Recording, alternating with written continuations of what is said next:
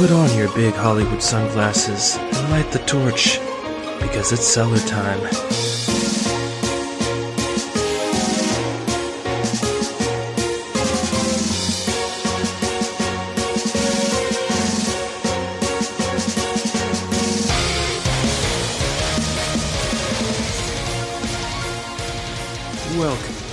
To the crack cellar, as the prophecy was foretold.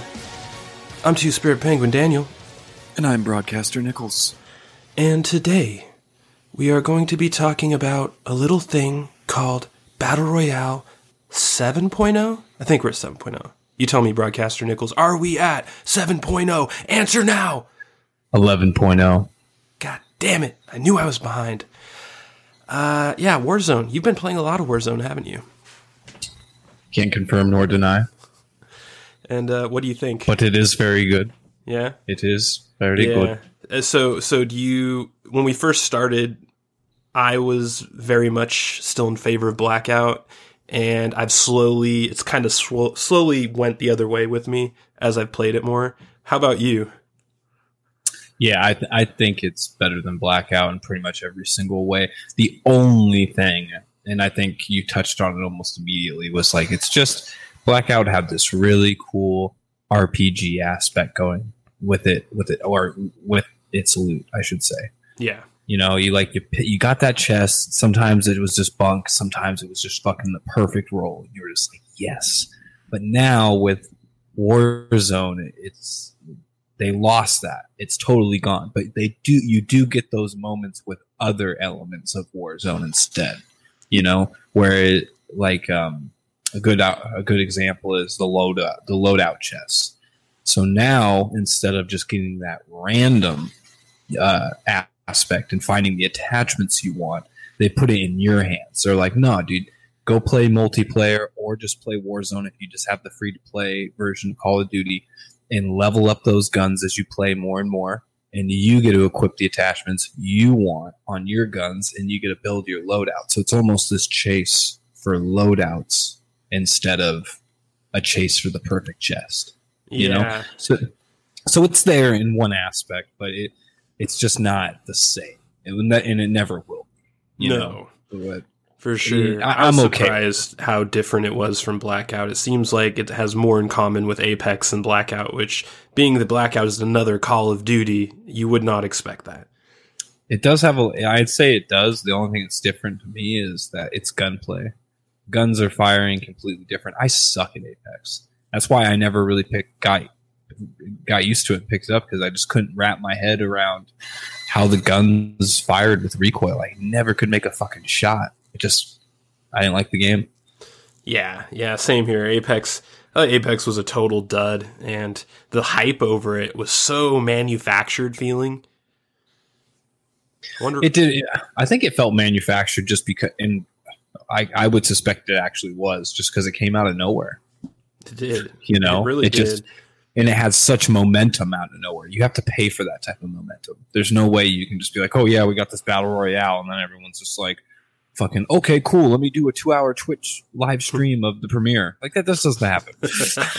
All right. yeah, yeah. I, I believe the coolest thing about Apex was just the the music when you're coming down from the the ship in the sky. And the dinosaurs that just roamed around the island. Like, literally, those were my two favorite things about the game. So, that kind of Yeah. tells you where I'm at with Apex Legends. Uh, yeah. I mean, I guess the last thing I'd say about that game in particular is just it had some elements of Titanfall in it that drew me to it initially, and then I I So- left. They're so loose, though. yeah, So that was the only thing that intrigued me, though. I was like, "Oh, this game's based off assets from Titanfall. Okay, you got my attention." yeah, and I, I still believe that if they would have made an actual Titanfall battle royale with Titans instead of the pilots, I think it could have been big and it could have been like a game changer. But they just pushed out and went with the easy, obvious route. Yeah, But yeah. Back to Warzone though, I- it, it's definitely the best battle royale in my opinion out there right now. I'm really interested to see how it um, Fortnite and PUBG and uh, is what's is there any others that I'm forgetting will be affected by? Uh, no, yeah, I think that's um, it. Those are the Titans, right? Yeah, those are like. I mean, big Blackout's ones. gone. that's Well, pretty it's much not. just faded with Warzone coming out. It's not on console. It's people are still playing it today on console. You get instant queues still. Really today? Yep, today. Why would even people with be playing? out.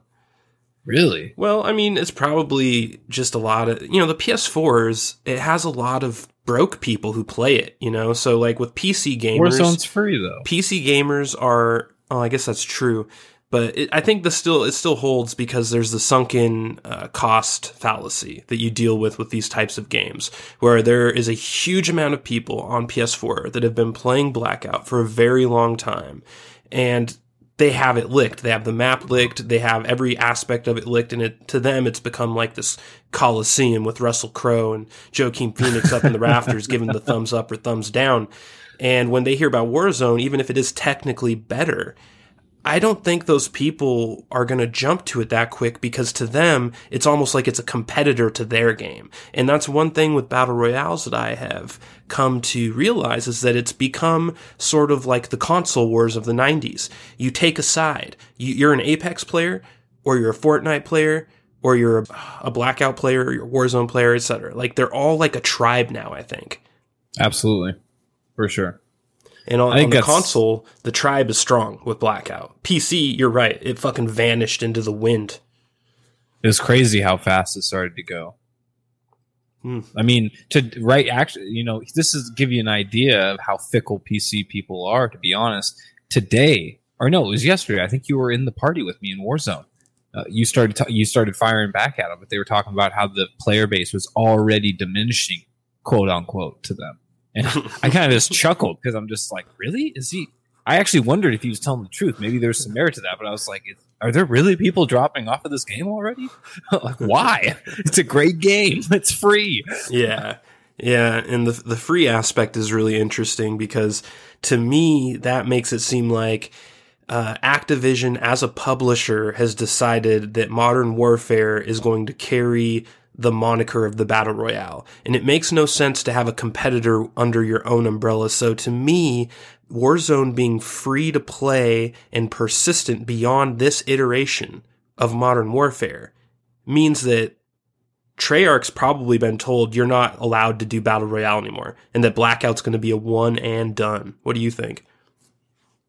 It's hard to say, you know. I think all these things are on the whim of success. You know, it's all a matter of numbers. Then, no matter how we perceive it, you know, Warzone's going to have to make a certain amount of money to keep it in the hands of Infinity Ward, and that's just that's it. Period. I mean, we could always theorize on what Activision will really do just based on the actions we see them take, but behind the scenes, it's purely monetary. I mean, so we have to see how well Warzone does, and then I would base to see where Battle Royale would actually, where Battle Royale will permanently go. Because we have seen one iteration with Blackout, you know, and uh, me and you both played the shit out of it. It was really well done.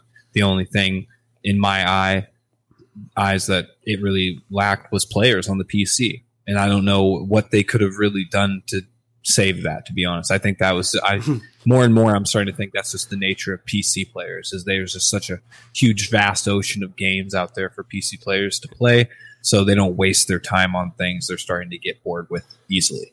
Yeah, And uh, you know that might just be it. But nonetheless, Blackout was a knockout to for me and Warzone is just an even bigger knockout as i more and more I play it. So it, I don't know with that being said why Treyarch would not deserve to get another chance. You know, they ushered it in, and then they just get it ripped out of their hands because Infinity Ward was up next to make another Call of Duty.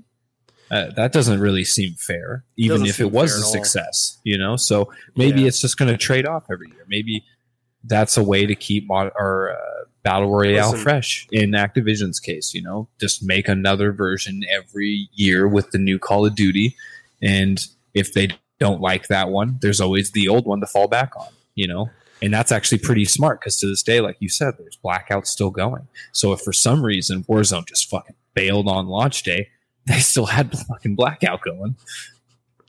Yeah, well, I don't. I think Warzone is doing phenomenally right now. I haven't seen a whole lot of data, but the little I have seen points to I think double the peak users of uh, Apex Legends on their opening weekend. That's so, awesome. I love it. In Apex Legends, they set records with that. Like that's why the hype was so real continuing past the first, you know, couple days it was out because these numbers came out in the media and everyone's like, wait a second, how many people are playing this? Maybe I should check it out. But I think it kind of fizzled when a lot of people saw the the real the real guts of the game. Because once you get I remember what happened with me with Apex. I was trying to gut it out and just I kept going with it for a couple, like maybe 2 weeks. And I got my first win maybe like 10 days in and it, the win felt so empty. I did not enjoy it at all.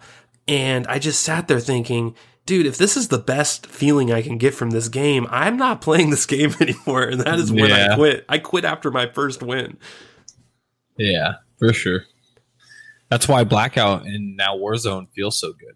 You, dude, I start sweating when I get down to the the top five you know like literally start sweating it's very tense you know yeah yeah the uh the final couple of collapses actually feels a lot more dangerous in Warzone. And that's one thing I like about it as opposed to Blackout.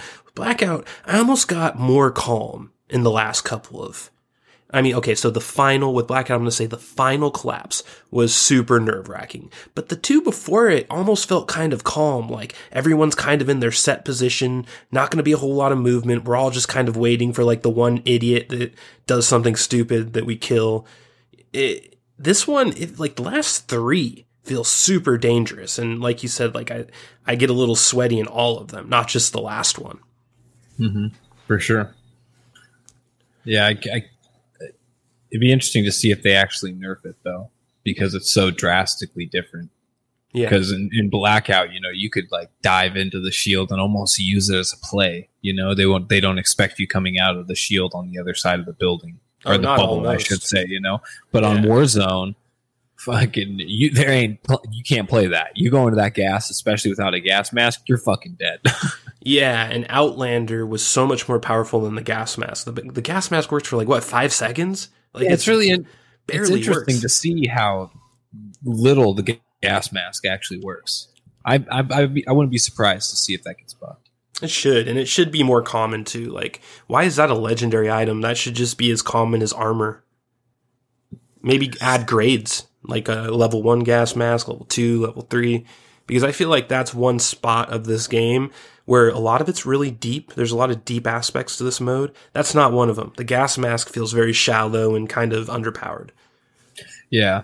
And it, it's an opportunity to expand on RPG elements that Blackout had, you know, because the gas mask and armor plates and, uh, um, I don't know if there's really anything else I'm missing, but those are things you can't equip in your loadout things that you don't level up, things that you don't earn outside of Warzone that you can take advantage of. You have to find them on the map. So anything that they evolve or add in that way, I I take as a plus. yeah. And so far it seems like all of the plans they have for the future are good good plans. Like they're going to add solo and duo and five man instead of quads, which I think is brilliant. I really want to try the five man version cuz I've never played a battle royale with a team that big before, and I could imagine if you had a really coordinated team, it could be really fun.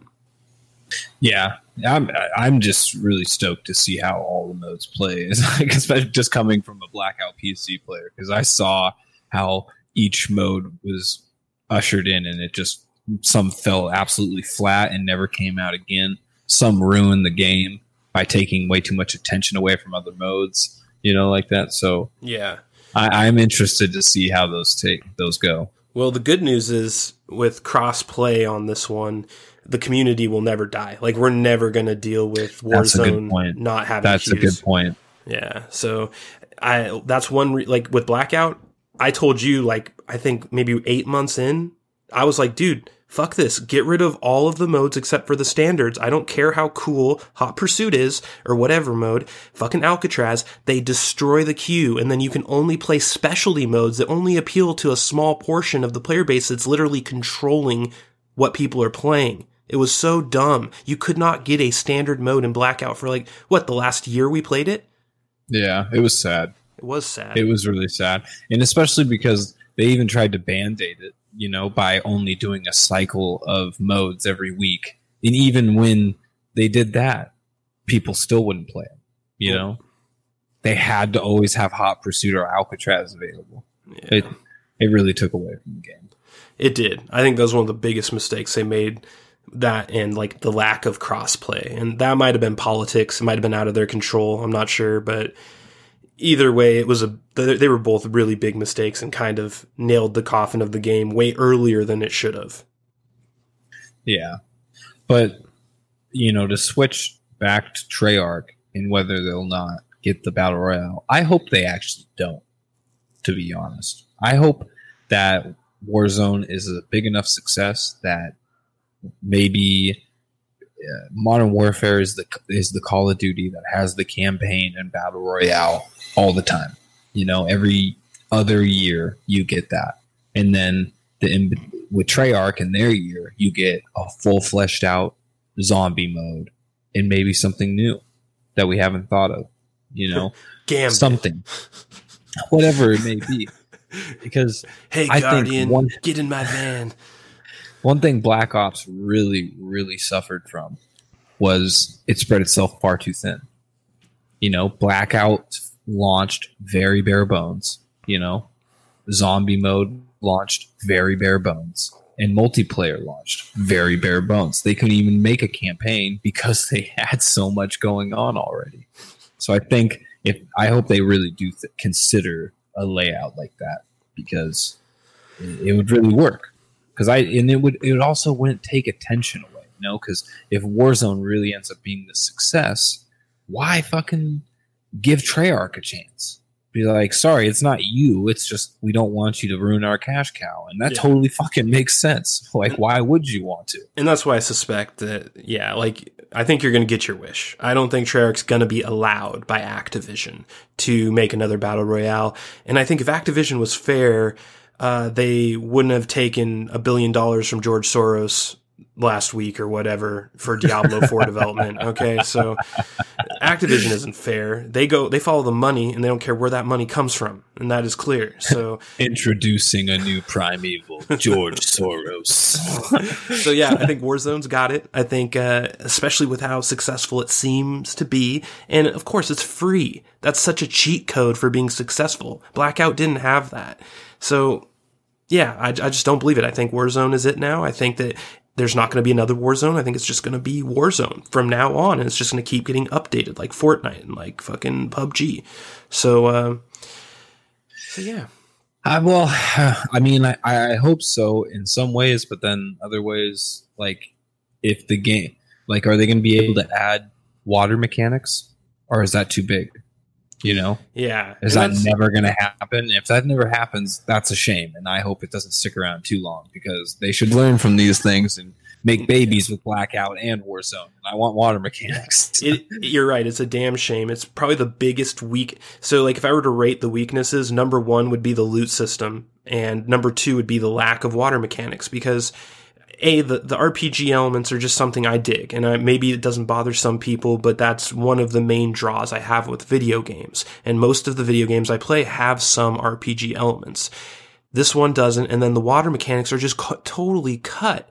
And I, the most fun I had in Blackout were underwater sniper rifles around the lighthouse. When the final collapse would be on the lighthouse, it was pandemonium. You'd have like six snipers in six different locations underwater going after each other with people up top like throwing grenades in the water and shit at you. It's just, it was incredible. It was really fun. It happened like maybe five times the entire time I played the game, but those five times it happened were some of the most fun I've had on my computer in years.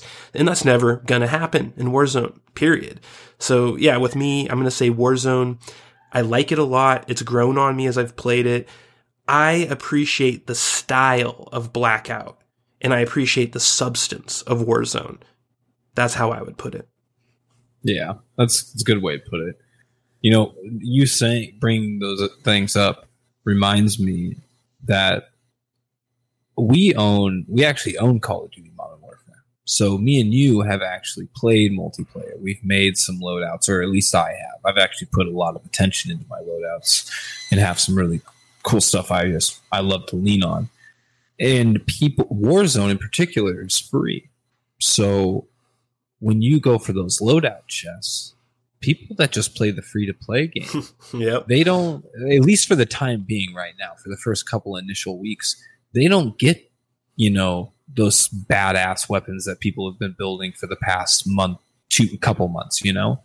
So it's almost like a almost a pay to win aspect. I, w- I wouldn't really go really far and wide to scream that out Yeah. on the hills, but if you really cut do a deep cut, you know, that is a kind of a a, a power gain on that side. It was. It, they they straight up submarined a pay to win mechanic into their free to play game, but in a way where you cannot criticize it because technically speaking, Warzone is its own game, and you're. It's really Well, but- esoteric the way they kind of just did it in a way where people can't really complain that much. I mean, some, Yeah. I'm sure some people will complain, but they have an excuse. Hey, we well, released. only we released yeah, we released Modern Warfare eight months ago, guys.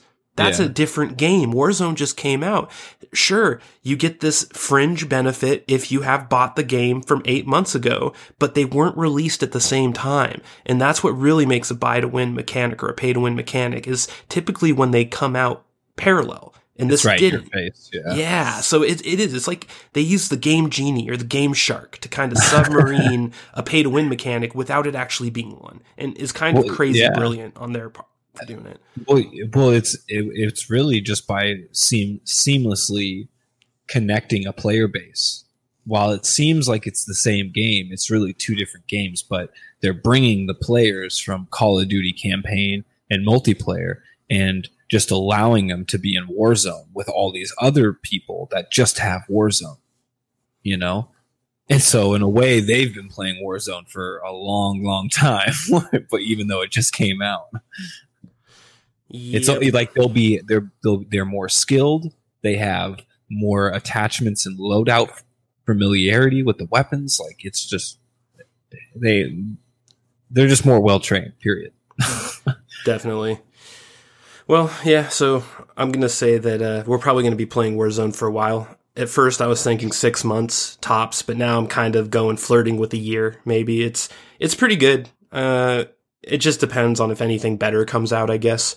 But for now, there's no other battle royale I'm going to even entertain playing because on PC I have no choice. I can't play Blackout. There, you can't get a queue on PC, so that leaves you know PUBG and Fortnite, and it's like I'm playing Who that shit. pay- who would pay for PUBG now? Oh God, who would do that now? that is a great I think fucking PUBG is going to be facing an existential crisis here soon. Yeah. All right. Well, uh, are you ready to get to our preview of Marvel Studios' Black Widow, I or should I say Walt Disney's?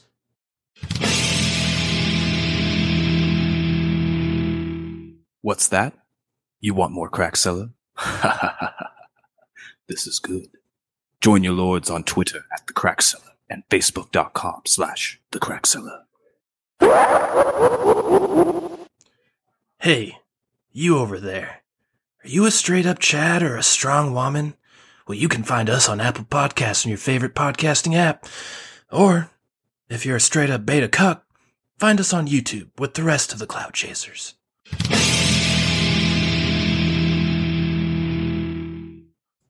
And we're back with our preview of Marvel Studios' Black Widow. Broadcaster Nichols, please explain our heartfelt stance on this upcoming film. Oh, well, I mean, anything my future ex-wife Scarlett does, I have to be interested in. Uh, she has my full attention. So Yes. you, she should have your full attention as well. Yes. Let it be clear that we are not fans of Black Widow. We are fans of Scarlett Johansson and her hot ass sister. Wow. I mean, her mom too. Well, Mom's dude, looking good too. You know, you know, mom looked really good in yeah, mom looked really good in the Mummy from 1998. So uh, I'm gonna say that woman hit the genetic lottery, or she bathes in the blood of virgins. One of the two. That- I, I'm swelling up. so, so this is so yeah. We're not fans of Black Widow. Neither of us know anything about Black Widow outside the MCU movies. We're not. We've never Oh, read I- comics. I I I have. Okay, well, I haven't, and Nicholas is a nerd. Uh, so this is an origin story. How much do you know about this origin story, broadcaster Nichols? um I know enough to know it's pretty much been cobbled together like the MCU is. It's all based on like two different main universes: the six one six universe and the Marvel uh, uh, Ultimate Universe, I think it's called. So, you know, but the things I recognize is the Red Room. I don't think Taskmaster, and I might be mistaken on this because I haven't read a lot of Black Widow comics or stories, but I don't think Taskmaster, Taskmaster, has really much to do with the Red Room in Black Widow. But maybe I'm wrong. Maybe they, I think they're just using this as a way to um, get Taskmaster into the MCU. And it's really interesting because a lot of people theorized from a long time ago that Taskmaster was going to be Hawkeye. And it's actually starting to look a little bit more like it might be. Because you remember in the first Avengers when they're talking about, uh, uh, God, what was it? Some some mission in Barcelona or some shit. I forget what it was, but Mhm. They kept referencing it and they never really explained it. I think that's what this Black Widow mission is going to be, Oh, interesting. but we don't know. Yeah. So okay. So you think the Taskmaster is Hawkeye? Maybe. Well, that's interesting. All I know is he's fucking Kakashi right now, man. Yeah. Just you fucking do a move on him, he'll fucking bring Yeah. it back on you ten times. Yeah. Well, first of all, I fucking love the actor who plays Hawkeye, and I don't like his character. I hate the character Hawkeye, but I love the guy who plays him. So I'm happy that the guy got another, you know, movie just from this role because I think the role sucks, but uh, he does it great and he is fucking good. And it's funny you say that you think that that is with your insider knowledge, you think that Taskmaster might be Hawkeye because I have none. I have no insider knowledge. And I thought the same fucking thing. And I wonder why now. Like, what was it that made that bell ring in my head? Because I don't have your comic book knowledge on this. Well, again, it, none of this is based strictly on comics. There's there's elements from the comics they're cobbling together, but I don't I don't believe this is based actually on a particular story. Hmm. Well, that's cool. This is yeah, this is just a fresh Scarlett origin story. I don't even. It's not really even an origin story. It's Hmm. just really going back and kind of giving her some backstory, not really Yeah. an origin story in a way. Well, I find it But, uh, interesting that they made her a Russian because, uh, you know, the whole Ma Russia thing going on in the United States right now. With, Yeah, it was like, actually a really bold move. yeah, Really it's like, move. I mean, let's let's face it. Uh, a good chunk of the fan base of the MCU are diehard SJWs, and right now they all fucking hate Russia. So Well, you're here- putting your hero as a Russian with uh, her family, who are apparently the Russian Avengers. Broadcaster put the- Nichols, are there Russian Avengers in the comic books? Answer right now. Yes, yes, there are. Fucking A. I knew it. to switch over to switch over to DC comics. I mean, the, the Russian Russian themed variations of comics has been a very popular thing. There's actually a really cool Superman comic that is based on the idea that he landed in Russia Oh, instead of uh, America. yeah, Red it's Sun, called right? Yep, Red Sun. Yeah, you've heard of it. Yeah. But anyways, jump I back. I almost downloaded it, but someone told me it sucked. Is the Fuck did you them. watch the movie? Is it good? uh, I never watched the animation, but DC is really good with animations. I'd be surprised if it was Well, if any, this- any less. Yeah, if the source Than the material's comic. good, I'm guessing that the movie's good, and I just got some Yeah. jacked The up source opinions. material is amazing. Yeah, it's All right, awesome. I'm They're probably check just that some out. they're probably just some cringy anti-Russian people. Oh. I don't know. Oh Jesus Christ, that must be it. You must be right. That, that's probably it. You know, to uh, jump back to them actually uh, going with Black Widow now. Put the tinfoil hat on real quick. Black Widow was actually rumored to come out a long, long, long time ago. And you know, as high as quality, you know, some people may argue about the quality and the overall the overall presentation of some of these movies that come out. But in my opinion, in a lot of people's opinions, these movies are really well planned. Hmm. They have Easter eggs, even from some of the shittier movies. They have Easter eggs that prelude things that happen years later, which really shows a lot of forethought, right? Yeah. So looking at Black Widow and the connection I kind of pointed out earlier about this mission that they referenced in Avengers and then in later movies, and now they're and they still to this day haven't done it, but yet it involves Black Widow and Hawkeye. And this movie is uh, already officially supposed to be taking before the snap, which means it's obviously in the past.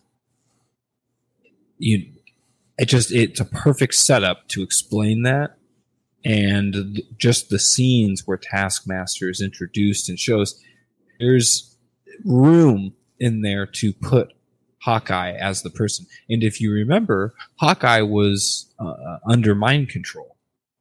You know, so Mm. maybe maybe this involves Loki in some way. Oh, You shit. know? Maybe th- and he's still under mind control or something like that. Because Loki is messing with the timeline. Remember, he got the Tesseract or whatever at the end of, uh, of uh, Endgame, or was it Endgame or yeah, it was Endgame.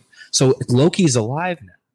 So that means maybe Loki's fucking with the time. I don't know. I'm I'm all, I'm going on a fucking weird Yeah. direction right now, but there's a lot of room for a lot of things, and a lot of people are thinking that they're going to ex- finally explain the mission. And I feel I, I feel stupid because I can't remember the the actual name for it, the, where because they always call it the location that it actually took place.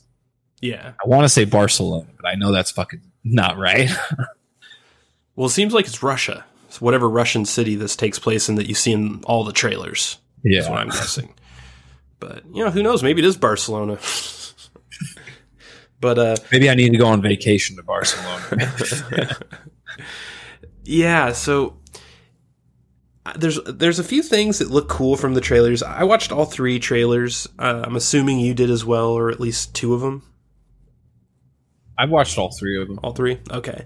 Yeah, so so the trailers, there's one thing I got out of these trailers. Well, there's two things really. First, there are a lot of varied locations in these trailers. It's not just all in like the same city or the same spot like the whole movie. I saw like a night like a bridge, nighttime bridge, a bunch of like snowy mountains, like a Hoth scene. There was a desert with, you know, palm trees and uh, a tropics beach area, and then there's of course the Russian city. It was really varied, and I wasn't expecting that out of a Black Widow movie. I was thinking it was going to be kind of low budget, and it is MCU. Nothing's low budget to them, but you know, I thought it was going to be the lowest budget they do. You know, it was going to be on the very bottom end of what they do, and it seems like they went. she's a white filmed- woman, right? Why would they give her a big budget? yeah, they went and filmed this in a lot of locations. These weren't CG green screens. Like they filmed a lot of this movie in a lot Oh, of yeah. different locations. MCU That's don't good. fuck around about that Yeah. shit. And the other thing that's weird about it, I kind of got some like Fast and Furious vibes and some James Bond vibes. I feel like they're trying to make this movie for the subsect of people that are kind of like eh on comic book movies, but they love Vin Diesel. You know what I mean? They love Daniel Craig because so like in these trailers, I saw like six different car chases, uh, motorcycle chases, all kinds of vehicular stuff. And then we have the Skyfall scene straight out of the James Bond movie called Skyfall. It was Yeah. incredible. It was the same fucking thing. to to to my future ex-wife's defense. all right, a lot of directors have used this scene in their movies. This has become a popular trope to have these scenes. They're, God damn it. You know, honestly, the first I remember it being used was Final Fantasy Advent Children. When Sephiroth started slicing up some buildings and shit, and I think that inspired a lot of people. I think that inspired a lot of fucking people. They saw that and they're like, "That's fucking dope." That's a great point. I need to rewatch Advent Children before FF7 remake drops. Thank you, You for know- pointing that out, dude. I totally forgot about will- that. I might be. I'm probably talking out my ass because there's probably a lot of anime enthusiasts out there that are just probably going to say that's nonsense. But I feel like Advent Advent Children is one of those people. It's not underrated, but just forgotten about. Oh yeah. It just came out in this weird time where it came out. People watched it and they're like, "That was dope," and then everyone kind of just We're like, all right, whatever. They all went back to playing Halo 3 on their Xbox. Hey, man, there's nothing wrong with that game. but yeah, I like the Skyfall scene, but it did it feel it felt really James Bondy, and there's just a lot of foreign foreign elements in this movie just from the trailers that I've seen that I find very interesting. And another thing I find interesting is the casting of the Stranger Things cop as a Russia a Russian version of Captain America. Isn't that interesting? Like you even see him throwing the shield Yeah, in the trailer. Well, yeah, he's based on a character called Red Guardian, who is actually um, the Russian version of Captain America. He's the Russian super soldier program. Yeah, and I have to say, I fucking love the casting. I don't like that guy very much as a person, but I think he's a great actor. And from what I've seen in this, these trailers, he is fucking awesome. So uh, I'm very much on board with him being in this movie. Uh, Black Widow's mom, though, we need to talk about a little bit. So, uh, I can talk chronologically speaking, chronologically speaking, she might be five to ten years older than Scarlett Johansson. We don't know for sure, right? You haven't looked this up. No, but I I know she's at least ten years. I know there's Can't be at least it, at most ten years. Not at least. Mm, Come be on. surprised. I think she's just aged. Oh. Okay, well, let's just put it this way: when you're watching these trailers and you Scarlett see Johansson's like my age, when like you our age. right, yeah, she's like yeah, late. Yeah, she's a few years older than us, probably right. You- Like the mid chick that was thirties. Well, she's probably my age. She's probably my age, but you're you're probably younger than her. I'm thinking. Well, the She's other actress is, is is she's she's got to be in her late forties. That she was that age when she was in the Mummy. Yeah, exactly. And that was 1998. That was 20 years ago. So Exactly. That's here's the saying. thing, uh, guys, uh, MCU people that definitely don't listen to this podcast. I'm talking to you right now. Please do not cast hot ass chicks the same age as the person that's supposed to be their daughter, who is also a hot ass chick. Okay, I get it. Hot moms have hot daughters. That's true. Stand down. They- Stand down. God Belay damn that it, command. Brock- Broadcaster that Nichols. command. They I look like all they- for. I'm all for what is happening. They look like they're the same fucking age. When she's like saying, Hey, you sit up straight, little missy. You have bad posture. My eyes rolled so far the back of my head that my retina is almost detached. Are you giving me, give me a fucking break? That's bullshit. They cannot be mother and daughter. My eyes Impossible. didn't roll up, something definitely went up. That's for sure. I love both the actresses though, and I'm happy they're both in the movie, but I'm just going to tell you right now, if you want to break the fourth wall, do that shit. Man, it's gonna be that would be super interesting when all this stuff kind of meshes together. You know, when are they finally gonna pull the trigger on that? It, I feel like that's when this shit's gonna collapse. It's gonna be so messy when they Oh, finally when try the- to do Yeah. uh, um, what would you call it? Uh, team ups, Hmm. Because that's what they're really ultimately going for, right? Like they've been building these universes to get all these characters in there to be ultimately like the comics, but in cinematic form. And then eventually people are going to beg for these these team ups with Deadpool with who knows Captain America and Black Widow, who knows, you know, just whatever it may be, and it's just. Gonna, I feel It's like that's so when these schlocky. movies exactly. That's when these movies are really just going to start falling super flat. Yeah. Ooh, man. So, I just saw a dark future. I'm sorry, went off topic. God damn it. I am so worried about the future of X Men right now. It gives me heart palpitations whenever I think about what's about to happen to my beloved favorite comic book of all time. Uh, Disney. Dude, Legion, Legion's keeping it strong. Well, oh, dude, Legion is a fucking masterpiece, and fucking a, dude, I fucking love Legion so much. But Legion is a Noah Hawley flick and has nothing to do with Disney, and Disney is about to take over X Men. And holy fuck, am I worried about what they're gonna do when they turn X Men into some PG fluffy nonsense. who knows, man? I I mean, they've had a kind of a hit and miss record. You know, I kind of like I still kind of believe in Kevin Feige. You know, even though he's part of this world, this you know, get woke, go broke culture, he still has a somewhat good history in a report with this franchise. You know, he's whether you like it or not responsible some some of the better movies that have come out. So eh, I just hope that he doesn't allow the, the worst part of him to infect the franchise going forward. You know, I hope he le- I, like Black Panther 2 for instance, you know. The fact that Chad Bronswick, I forget his I forget his name, but the fact that he might not be in Black Panther 2 is a bad sign. but then again, you know, there's some, there's room for them to say bring the actor from Legion into the MCU. How cool would that be? Uh, that would sell a ticket See, you to know, me immediately. because New Mutants that's coming out, right? It kind of has that Legion vibe. You know? yeah, it kind of you know It does a little feels bit. like it's in that universe. So yeah. how cool would it be for them to be like, yeah, that actually is part of the MCU? Yeah. No, that would be sick. And yeah, I'm very interested in New Mutants. It's not that I think it's going to be great or I think it's going to be bad. I think it's interesting. I think it's going to be interesting. There's so much weirdness with this movie and like the people making it, the casting, the direction, and sort of it seems like it's this curveball. Or at least it's supposed to be this curveball. And I'm very interested to see if it lands. For sure. But uh, getting back to uh, Black Widow, uh, how much longer do you think Samuel L. is going to do Nick Fury? Because man, Samuel in this movie? He is. He's in the trailer. Oh yeah, he was. He was. yeah, and it's like I look at him and I'm like, yo, I mean, black don't crack. I see that, and it's cool. And you could keep playing Nick Fury for a while longer, but I can't believe he wants to play Nick Fury. You know what I mean? I I totally get why fucking Disney is still giving him the checks because Samuel L. fucking Jackson. But why the fuck does he want to keep doing Nick Fury? That dude is so rich. He's been in like 15 legendary movies in his career. He has absolutely nothing to prove and he has everything to gain by saying, you know what? I'm going to go vacation in Cabo for the next four months instead of make this new fucking movie with Nick Fury in like three scenes.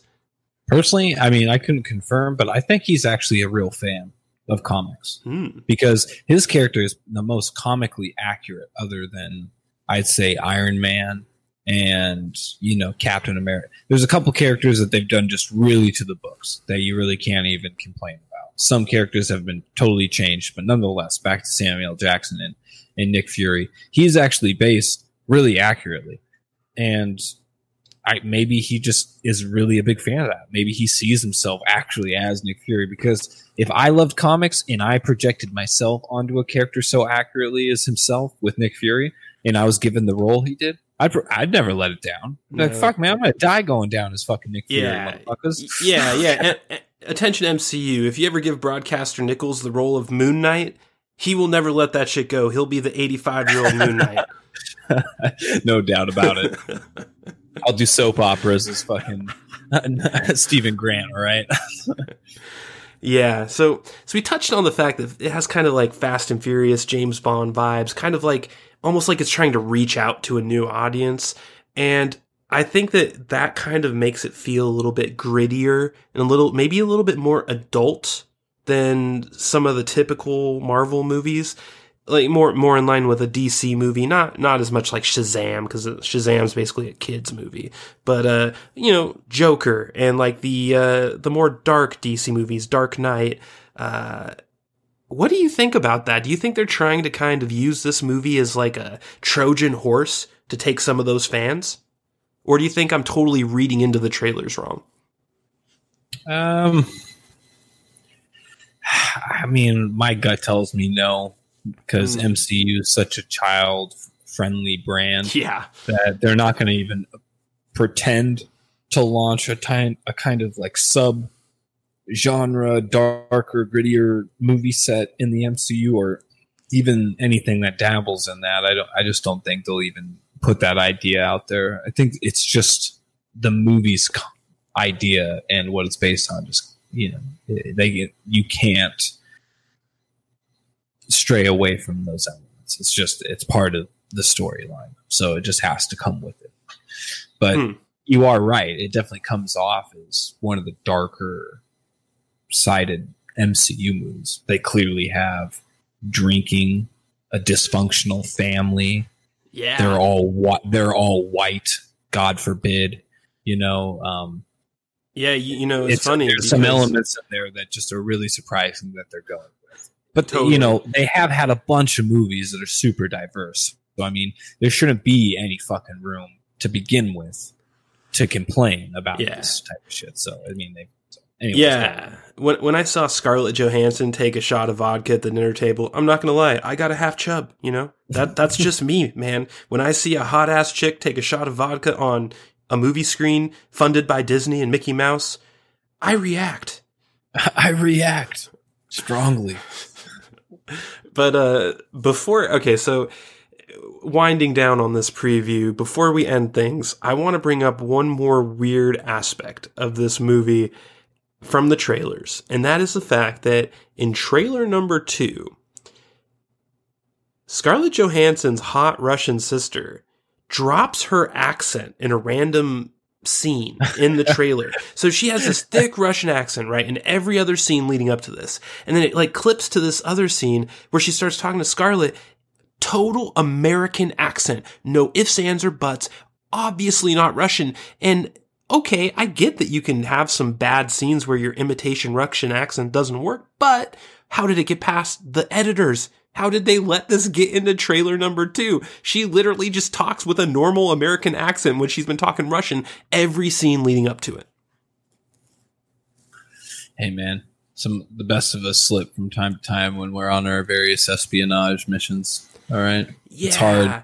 But hard like, being a fucking international spy. for, for this to happen, like eight people had to let it slip. So my brain tells me that it wasn't a slip because there's it, the odds of so many people dropping the ball and not seeing this are so low that my brain says, hey, this was done on purpose.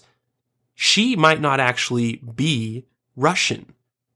They might be trying to shadow something, foreshadow something.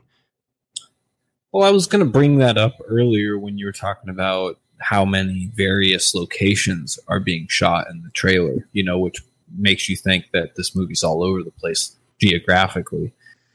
It, that brings me to two different paths in my mind, whether it, it's time differences. So in this movie, they're going to be jumping all over time wise, like different years, or and then they're like they're going to jump back five years to like show you something and then fast forward another five years to present day to kind of get you to where the scene the scene first started or whatever you know how movies do that that's Mhm. actually to foreshadow a little bit how sonic the hedgehog the movie kind of starts out so nonetheless it could be something like that or it's they're looking for something and they're going all over the world to Okay. look for something you know So, so your insider knowledge on whatever we're talking about right now doesn't give you an answer on this. Then this is all guesswork. No. Okay. Yeah, I'll guess. but- Okay, all right.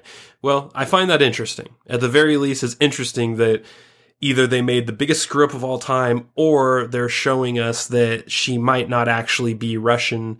Or, like you said, maybe they're just showing her at a time different when maybe she was living in America and just ha- picked up an American accent for a while, but then ended up moving back to Russia and picking up her old accent, which it seems kind of like a little bit of a reach, but I actually have met foreign people uh, that came and visited the places where I lived, where they started to develop an American accent by the time they were there for a few months. And uh, Oh, I'm yeah, sure, sure. once they went back to their home country, it probably their regular accent probably came back. So Happen, it happens to everybody. I mean, Yeah. we do the same thing. I mean, sometimes it is even offensive to some people, but it's just natural. People try to adapt uh, nuanced pieces of language to come off likable and relatable because they everyone wants to like you know to be wants to be wanted.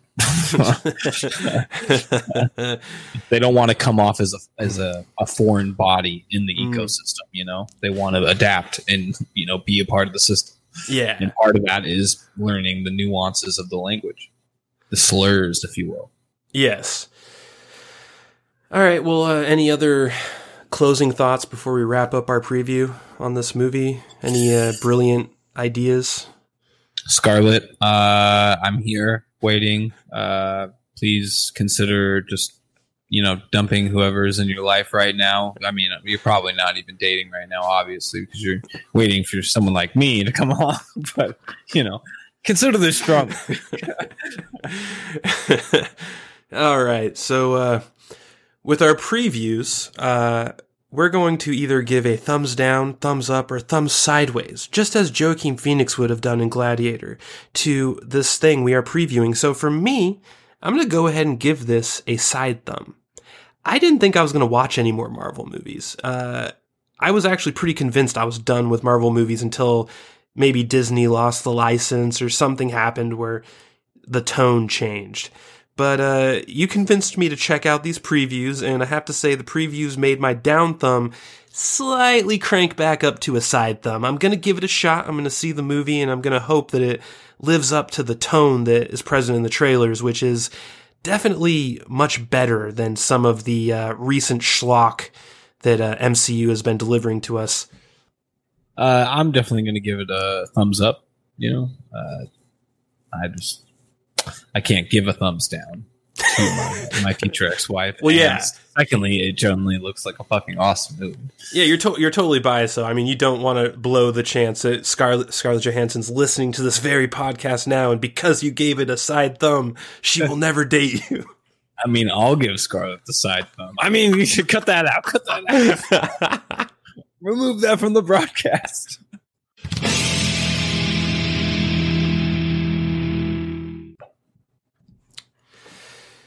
And we're back with our review of Sega's Sonic the Hedgehog, the film. And the creators of this film describe it as the following Sonic tries to navigate the complexities of life on Earth with his newfound best friend, a human named Tom Wachowski. They must soon join forces to prevent the evil Dr. Robotnik from capturing Sonic and using his powers for world domination. Broadcaster Nichols, you have been slanderous and treasonous in which you have described this movie as a kids' movie. Defend yourself now. Stand on the square. Now testify.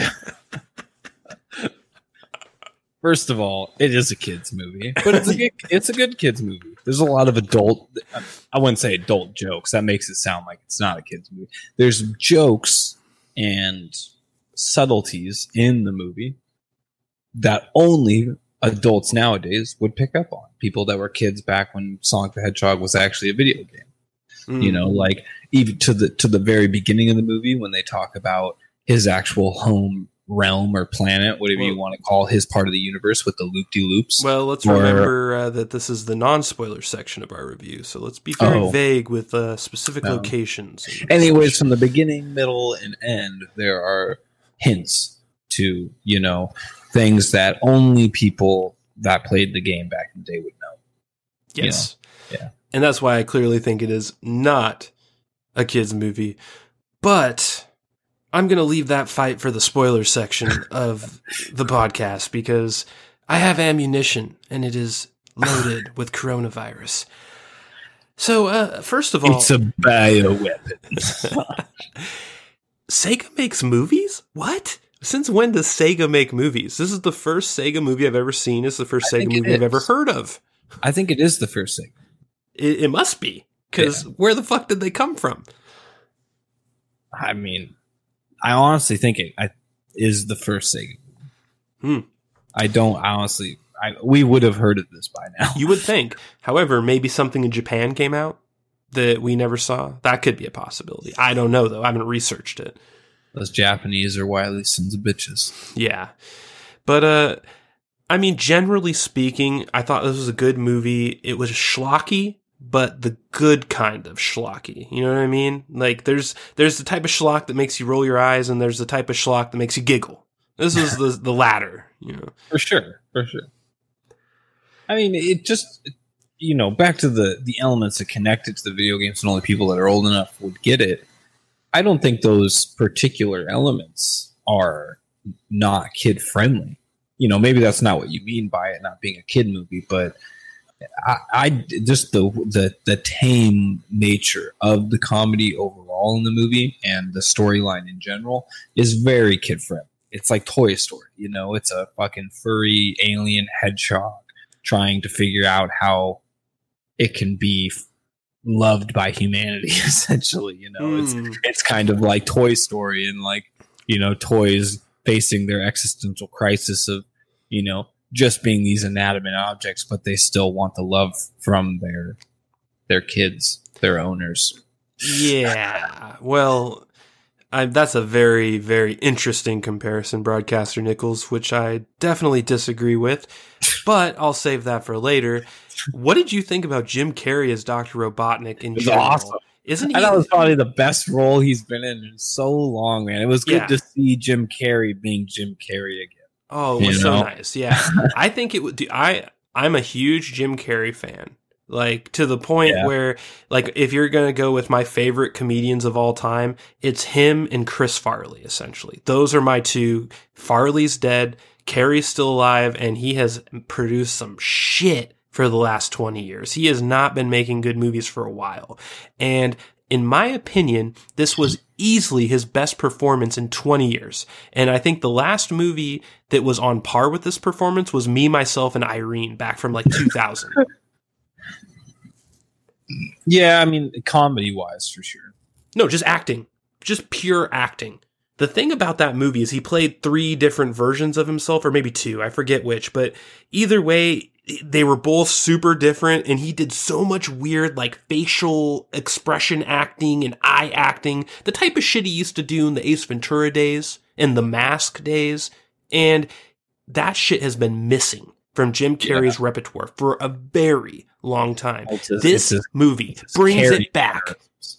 some of his eye acting in this movie totally was on par with some of his most classic shit. For sure. That's what I meant by like when Carrey's kind of like back to being Carrie. You know, he his mannerisms came back. You know, his Yes. little quirks and stuff where he was known no matter what the movie was, you knew he was going to be. Uh, it's almost like typecasting in a way, but in a good way. Oh, in a great way. Because yeah, the greatest of ways. if you think about like if just erase this movie from your mind and everything you know about it and you just immediately are presented with this thing it's like who would play dr robotnik in your head you wouldn't really think jim carrey. Like i'm not sure who i would think but it wouldn't have been jim carrey right off the bat. But jim Brian carrey oh oh dude there yeah in a fat suit? Yeah that would be a but you know jim carrey nails this shit so hard it goes out of the park and into the parking lot how good he performs this role. And it's tough because dr robotnik doesn't have a whole lot of source material to go off of you know he's a he's a villain of a sega game that had almost no story so all the limited amount of background material you have it's amazing how well he brought forth the attitude and the just the general persona of Dr. Robotnik, which makes me think Jim Carrey is a Sonic the Hedgehog fan, and that's how they got him in the first place. yeah, I mean, you might be onto something, but also Jim Carrey is like a top-notch actor, you know. And I, you know, when you give him a role, I imagine he. I mean, I'm not even an actor, and if someone was to tell me, you know, how would you develop a live-action Doctor Robotnik or Eggman? I, it would be purely based off his aesthetic. He's a, Mhm. his character's substance is in his his aesthetic Right. Uh, is right you know so it's like i would just go off visually what i've been presented with over my childhood you know he's just a crazy fat lab genius with a crazy mustache and he has a very particular suit and glasses and he flies around in this little drone hover thing and that was also something really cool you know they couldn't really go with the quirky nature of like the animals being possessed and stuff like that in Sonic the Hedgehog, but they really d- expanded on the idea that he was a drone expert. Because in the video games, that's not really true. I mean, he fought, he has this like little drone apparatus, but he's more of just a robot master. But they really took the missing element of the the animals and stuff like that and replaced it with his mastery of drones. And then they took it a step further by referencing something we'll talk about probably later in the podcast. You know, that brings him to his Japanese version name. hmm So Yeah, I, and I that, thought that was really cool. It's it is really cool, and uh, yeah, we'll talk about that more later. But it's just he carried the movie for the most part. Like nearly every line he delivers is solid gold. How many lines in this movie did he have? Like he probably had more than anyone other than Sonic, right? And uh may, I mean I guess maybe uh uh fucking Donut Lord might have the uh I thought that was funny. yeah, that was one of my favorite parts of the movie is the fact that uh, Sonic calls his friend Donut Lord. It- It's just so like I'm not even sure what it is, but I love it, and it makes me laugh every time. But uh, maybe Donut Lord had slightly more lines than Jim Carrey as Robotnik, but very close. Like they were probably number one, number two, and number three, right behind Sonic. Yeah. And uh, every single line, solid gold. It was so good. There was no scene where he didn't steal it. Every single scene he was in, he stole the scene. yeah, for sure. I, I loved the exchanges, by the way, between Robotnik and Donut Lord. Yes, they were They were- great. those are, that was some of the best Yeah. comedy in the movie. Yeah. Yeah, I love the overall Name's tone. Robotnik, but my dentist calls me Rob. yeah, exactly. I love the overall tone and humor of the movie. And you you think it's a kids movie, which we will debate more in the spoilers section. But I think that the tone and the humor of the movie doesn't make it a kids movie. I think it's a kids of the '90s movie. It's targeting people our age that were kids when they played this game, but aren't anymore. But uh, one thing I did really like as well is the fact that they redid Sonic's art. Do you know the story about this? So Sonic, they originally released a trailer with an Oh, old yeah. art I'm for Sonic. Yes. So I didn't think it was that bad. I thought it was an I overreaction by the. Yeah, internet. for sure. For sure. Uh, And I also thought it was going to ruin it too, because when I saw the overreaction and how much they bent the knee, I was just like, man, this just tells me this movie's crap, and they're willing to do anything to make the perception of it better. But it turned out to be fucking, you know, as we both agree, a knockout of the park.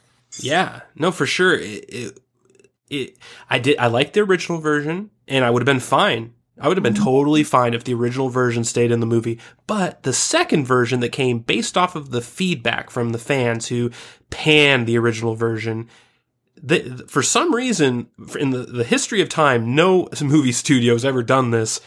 These fuckers went back to the drawing board and redid Sonic's model after the reaction to the first trailer. And that, in one way, you can say, ooh, like what you thought. Uh, they're kowtowing real quick. Maybe this movie sucks and they just really want to get as many bucks as they can. Or they really care about their fans and they listen to feedback for the first time Yeah. in goddamn history, which I think Yeah. the latter is true. And it yeah, it ended up being very admirable. Yeah. end. I mean, they they were like, well, this is our first movie. And we don't want it to be crap, you know. We want these people to ask us to do more movies, so I mean, we got to do this right. Yeah, for sure. And uh, so, yeah, I think that this is a pretty good movie, and I'm going to give it a thumbs up for our listeners that have not seen it yet and are about to turn it off before we get to spoilers.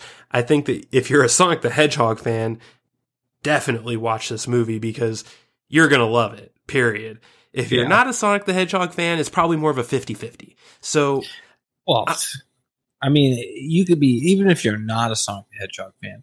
If you're a Jim Carrey fan, oh, watch it. yeah. you know, like you're gonna like it, even for Jim Carrey. That's a So- great point. Yes, if you're a Jim Carrey fan, if you love Ace Ventura more than any other comedy, you're going to like Jim Carrey in this movie. I guarantee it. So that's a thumbs up from you, Broadcaster Nichols. oh, for sure, yeah. All right, so that's double thumbs up. And uh, with that, we will go into our spoilers section. And I will start that by saying that, man, Cyclops was a great donut lord. What do you think, Broadcaster Nichols?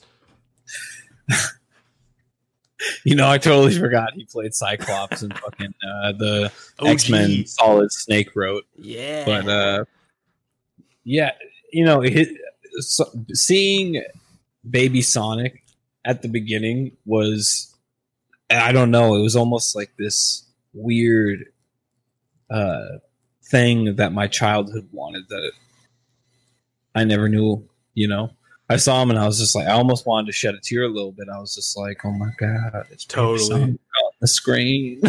yeah. I, you know, the intro did a very good job of hooking you instantly with the feels because anyone that grew up with Sonic and you start this movie seeing Baby Sonic just going nuts in Green Hills Zone, which was beautifully rendered in this movie. We gotta talk about the budget of this movie. I don't know what the budget was, but man, does everything in this movie look great. It is not Yeah. a B movie at all. The, this, the movie has great effects and it has great environment, alien environments. And, you know, we're going to talk about the mushroom planet more in the future, but I'm going to say eventually we see the mushroom planet and it looks fucking amazing too. Like they put serious money into a planet that's on the screen for like 30 seconds. Yeah. Well, that I mean, just to go, just to further that point a little bit, I'm pretty sure Sonic the Hedgehog 2 is almost fully rendered as far as the CGI goes. Some tells me that they are for surely doing Sonic the Hedgehog 2, and that mushroom plant. There's a lot of scenes with at least Sonic rendered in the planet already done. Yeah. you know, at least on paper. I think you nailed it on that one. Uh, yeah, so the ending. Uh, don't want to talk about too much yet, but let's just say that the ending definitely tells you there is a sequel coming. Even if you're gonna discount like what happens in the true ending before the credits roll, what happens in the post credits scene basically cements it that there's already a sequel being worked on because there's no reason they would have done any of that if there wasn't. Yeah, there and I really got to give them a, a a round of applause on how much they're torpedoing the um, the progression of the of the movie universe. Like in one movie, they seamlessly brought in Sonic the Hedgehog, Doctor Robotnik, Tails at the very end, the f- Knuckles race at the very beginning. You know, like it was very subtle, and a lot of people maybe even people that played the game just even a little bit in their childhood probably didn't pick up on that. But that Mhm. race that was chasing him down at the beginning was the race Knuckles is, Yep. you know? And so uh, I just thought they really did a, a good job bringing in almost, at least I would say, a majority of the universe from the from the video games in just one movie. You know, they foreshadowed the Mushroom Planet. They got Doctor Robotnik right. They got Tails right. They they foreshadowed Knuckles. They, um, I don't know where that owl came from. Maybe my child, uh, my memory's failing me, but that owl seems like a made up thing. I think the owl is from a newer Sonic that we haven't played. So, so for me, I I played, of course, Sonic the Hedgehog, Sonic the Hedgehog two, Sonic the Hedgehog three, Sonic and Knuckles. But beyond that, I I mean, I played Sonic 3D, the original Sonic 3D, uh, which was hot garbage. And I think I played a few more after that, like one on the GameCube that was really bad. But they just got it didn't transition to 3D. Sonic the Hedgehog, it did not transition to 3D well, but they kept making them. I'm pretty sure there's like 12 3D Sonics I've never played before. And my guess is that that owl is from one of those. That'd be funny. And that actually for, gets you to another point is that it's surprising to see Sonic the Hedgehog even being a movie nowadays because as a, a video game franchise, Oh, I know. it's not been successful. So for them to pick it as a CGI movie is interesting and makes you think: Are they doing this purely just to get a fran- a, a movie franchise going, yeah. or is this to revitalize the game franchise as well? Interesting. Yeah, I don't know if Sonic will ever truly thrive in 3D. It's just a weird situation they're in. I've never played a good 3D Sonic. I know there are some people out there that will sing to the rooftops that there are a couple good 3D Sonics, and Uh, there's a couple on GameCube I liked, but yeah, go ahead. I just don't like them. I haven't played any that I liked, and I I played one of them that a bunch of people told me was good, and I still didn't like it. So I'm super skeptical about 3D Sonics. I mean, it's a different game. That's Yeah. that's just it. Yep. You know, Sonic is like platformers. You know, even one can argue a 3D platformer is just a completely different game. Yep. Period. It's not. You can't just take the original Mario's and then go to Mario 64 and say this is the exact same type of game. That's not true at all. But Mario worked in 3D. That's the difference. And I don't know why that Sonic can't, but I think Sonic did too, but they just tried doing too much. They they couldn't stand still with the the Sonic franchise when it because I think GameCube was the first generation of consoles where they ushered in 3D Sonic. And the very first Sonic 3D was kind of cool. I think it wasn't the best, but you could have evolved it. You know, the the jet boots and like and all that stuff, and then they took it to the surfboards and shit like that, and just started getting Yeah. really weird. But I think there was room to make a 3D tried and true Sonic the Hedgehog, and they just never gave it a chance yeah. because there were so many failures onto the, on the 3D, you know, market already. Yeah. Well, eh, I mean, maybe they are trying to revitalize the game franchise, but to me, I feel like it's over. And I feel like this is more of a transition into because nostalgia is such a it's such a hot market right now. Everyone is going for nostalgia with everything. All Hollywood has right now. And yeah, you, you see you see Detective Pikachu come out, and you look at that movie and you're like, wait a second, why are you releasing this movie in the year 2019 instead of the year 1999? Like I'm very confused, and I'm I feel the same way about the Sonic movie. Like, why did you wait 30 years to fucking release a Sonic movie from when the first game came out? It, it just seems baffling, but it's a trend. It is a trend in Hollywood. It's a very interesting trend. And I think what it really says is that the purchasers now, the people that spend money, are people that grew up in the 90s, and people who grew up in the 90s will spend ridiculous amounts of money for stuff that makes them nostalgic, no matter what the quality. Uh, yeah, for sure. I mean, we're just that demographic, right? Yeah. I mean, we're just getting to that point, but I, I, I definitely think you're onto something. And like I said, like whispered in there, that's all. That's all Hollywood has, you know, and that's all all Hollywood has had for a long time now. But we're the generation up next on the chopping block. That's why you see. That's why you see Detective Pikachu a decade plus down the line because it's just we're of that age now where if we see a movie about something in our childhood, we'll fucking just go and see it immediately, even if it ends up being schlock. We'll buy, you know, the deluxe edition of the video game that comes out. we don't even like the reviews of it, you know, it's just because it has it has Pokemon, so it's just like we grew up playing Pokemon on the Game Boy. You know, I remember when mom bought me that game on layaway, even though she didn't have the money. You know, like she like you'll never forget that type of stuff. Yeah. So Yeah, it's interesting. I feel like Hollywood didn't play to nostalgia with previous generations like they do with this generation, with our generation. It just seems like they've come up with this theory, like this is the the gen of nostalgia. These are the people that this will work on. And so far it seems like they're right.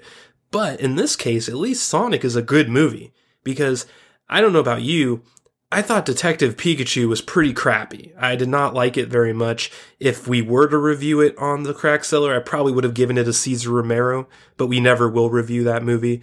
Uh, what do you think about this movie's overall quality compared to the other nostalgia movies that have been coming out recently? top notch. Yeah, that's what Top I think too. sure. I- yeah, I mean it's it did not disappoint me really.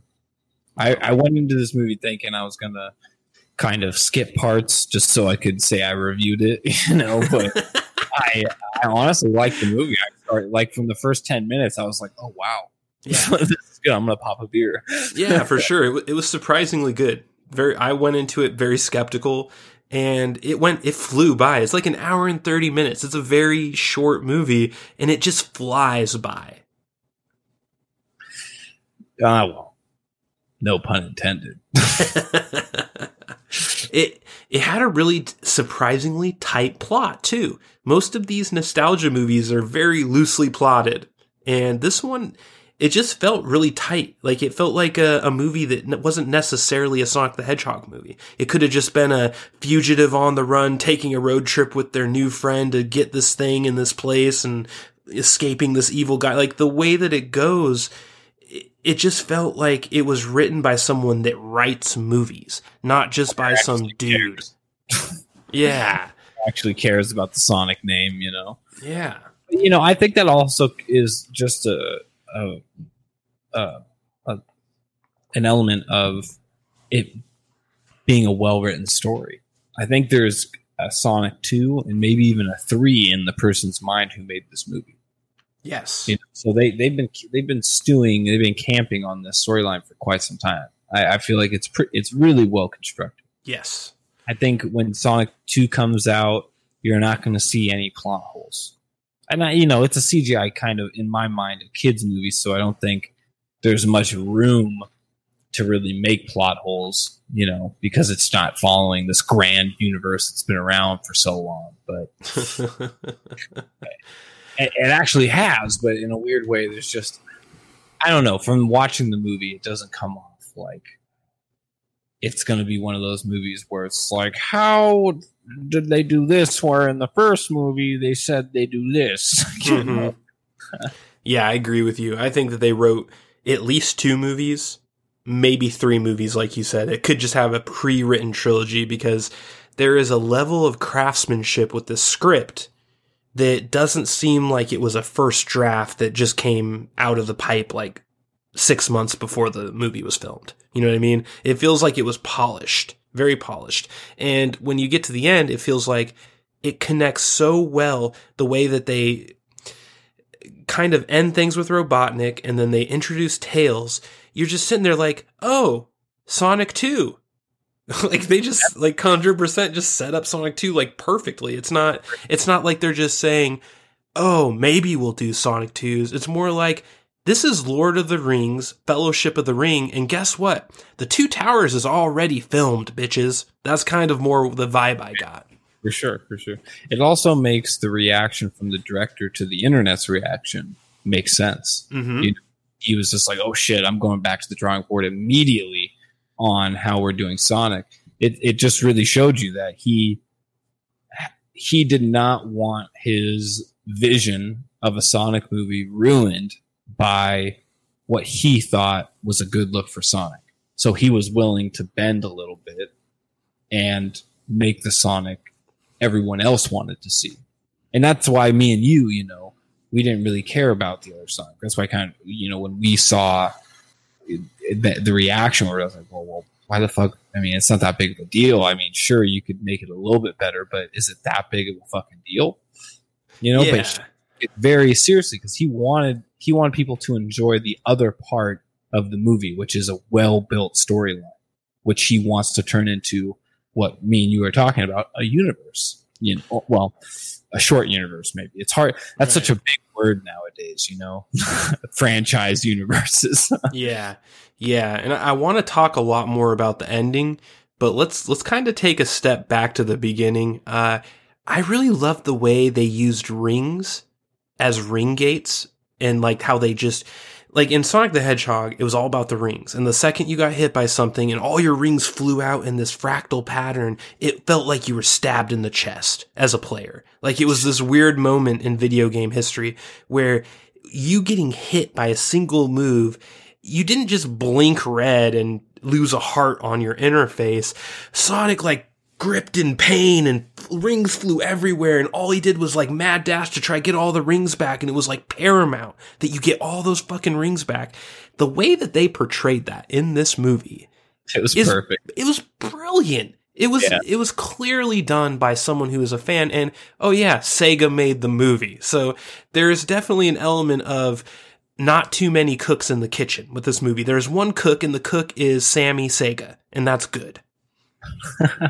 I, you know, bringing up the rings, I thought the comment, and I don't really want to spoil it, and also I can't remember it perfect verbatim, but when he brings up the ring tech, he makes a comment that really just plays well to any sci-fi fan, and I really chuckled at it. He he brought the rings and how it teleported him to any planet he thought of, and he's like how he said something about how all great technology by aliens or something like that is like ring based or something like that. it just made me chuckle thinking of Stargate and the, the Expanse. And other, I'm just like, he, dude, was that? Is that? I swear that's what he was trying to do right there. yeah, yeah, that was that was pretty funny, and there's a lot of funny in this movie. So this is mostly a comedy movie, and the comedy is interesting. So there's like little elements of comedy that you wouldn't even expect, like Crazy Carl.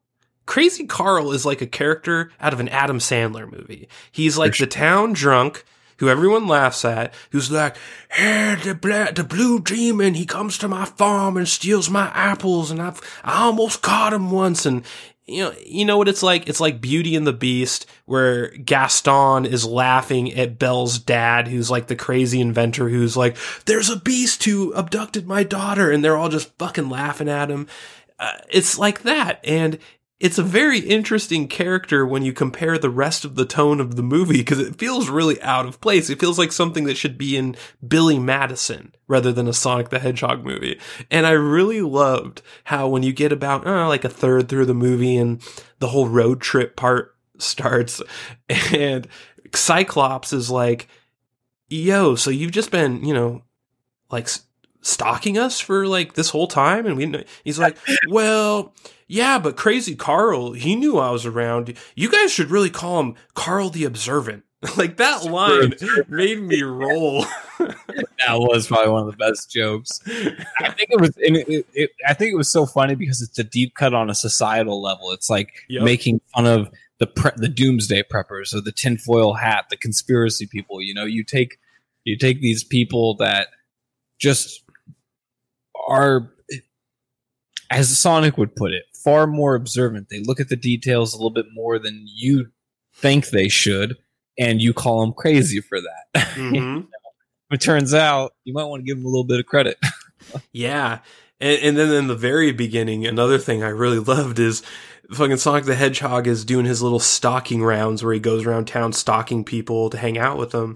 and he, he gets to uh, Donut Lord and uh, Pretzel Lady's house. And uh, they, they put on speed with Keanu Reeves and fucking Sonic the Hedgehog is sitting there like, yes, speed. Keanu Reeves is a national treasure. And I'm just like sitting there like, even Sonic the Hedgehog knows that Keanu Reeves is a national treasure. That's how great Keanu Reeves is. you know, that brings us to another point. How did they get so many different IPs permission in this movie? There is a lot, and I mean a lot of uh pre I don't know what you call them. Just well, I'll tell you why Speed was because Speed is owned by Paramount Studios, who also published Sonic the Hedgehog. uh, okay. Yeah, so that's how they got Speed. I don't know about the rest, but for Speed, There's a lot of references. oh, movie. there is. There is a lot of references, and I loved how the the portrayal of Sonic was it, it was childlike.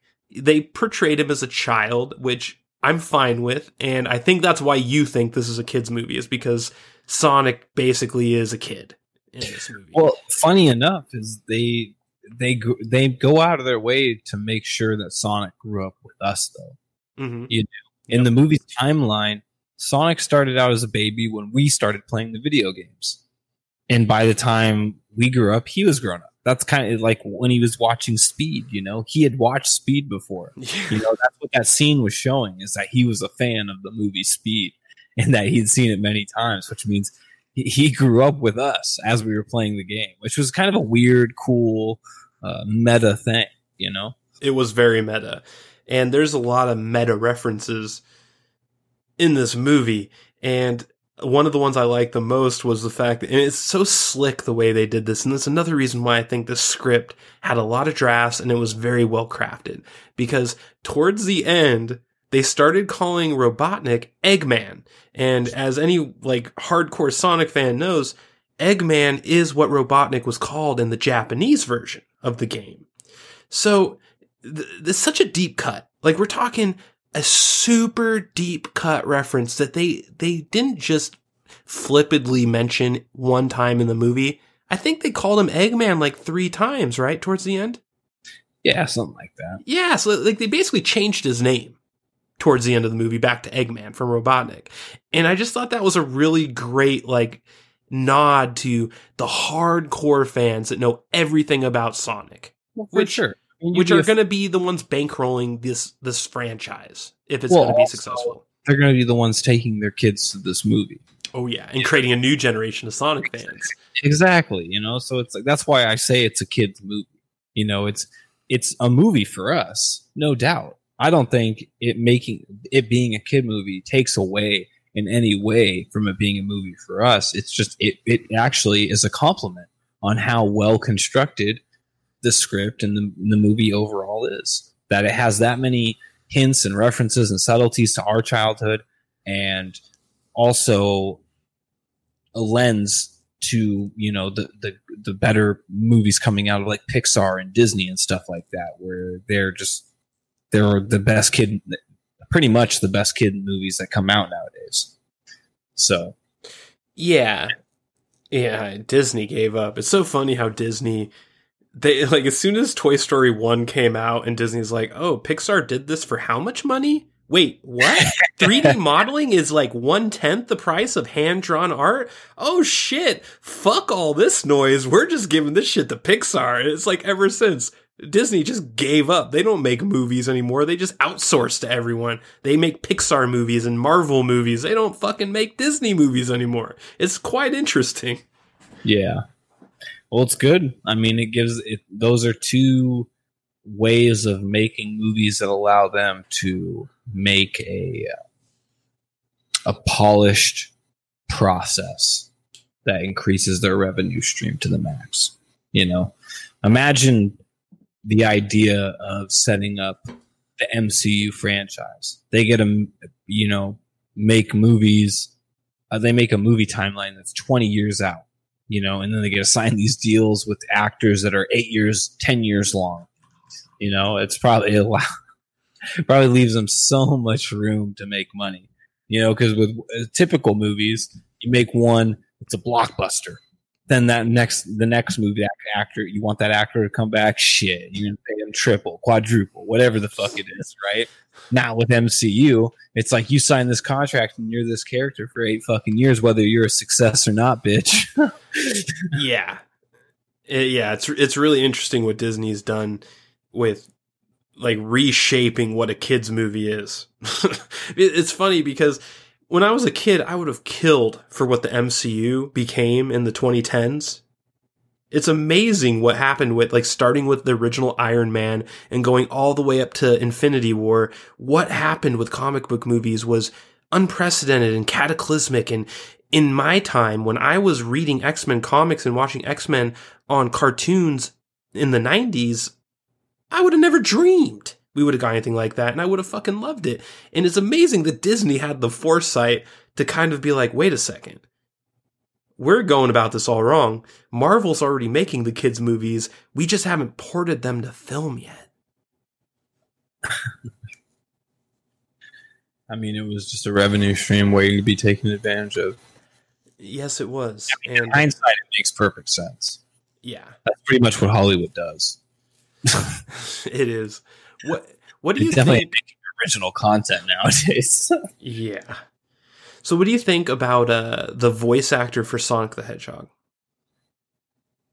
Did you like him? I thought he was good. I thought he was good. I liked him. I thought he was good, but the entire movie, all I could think of was that what a missed opportunity to not cast Pauly Shore as Sonic. Wouldn't he have been an amazing Sonic the Hedgehog? Can't you just think of like just think of Encino Man, uh fucking what is the movie where he plays a farmer? Uh fucking he goes back from college with the girl to the farmland.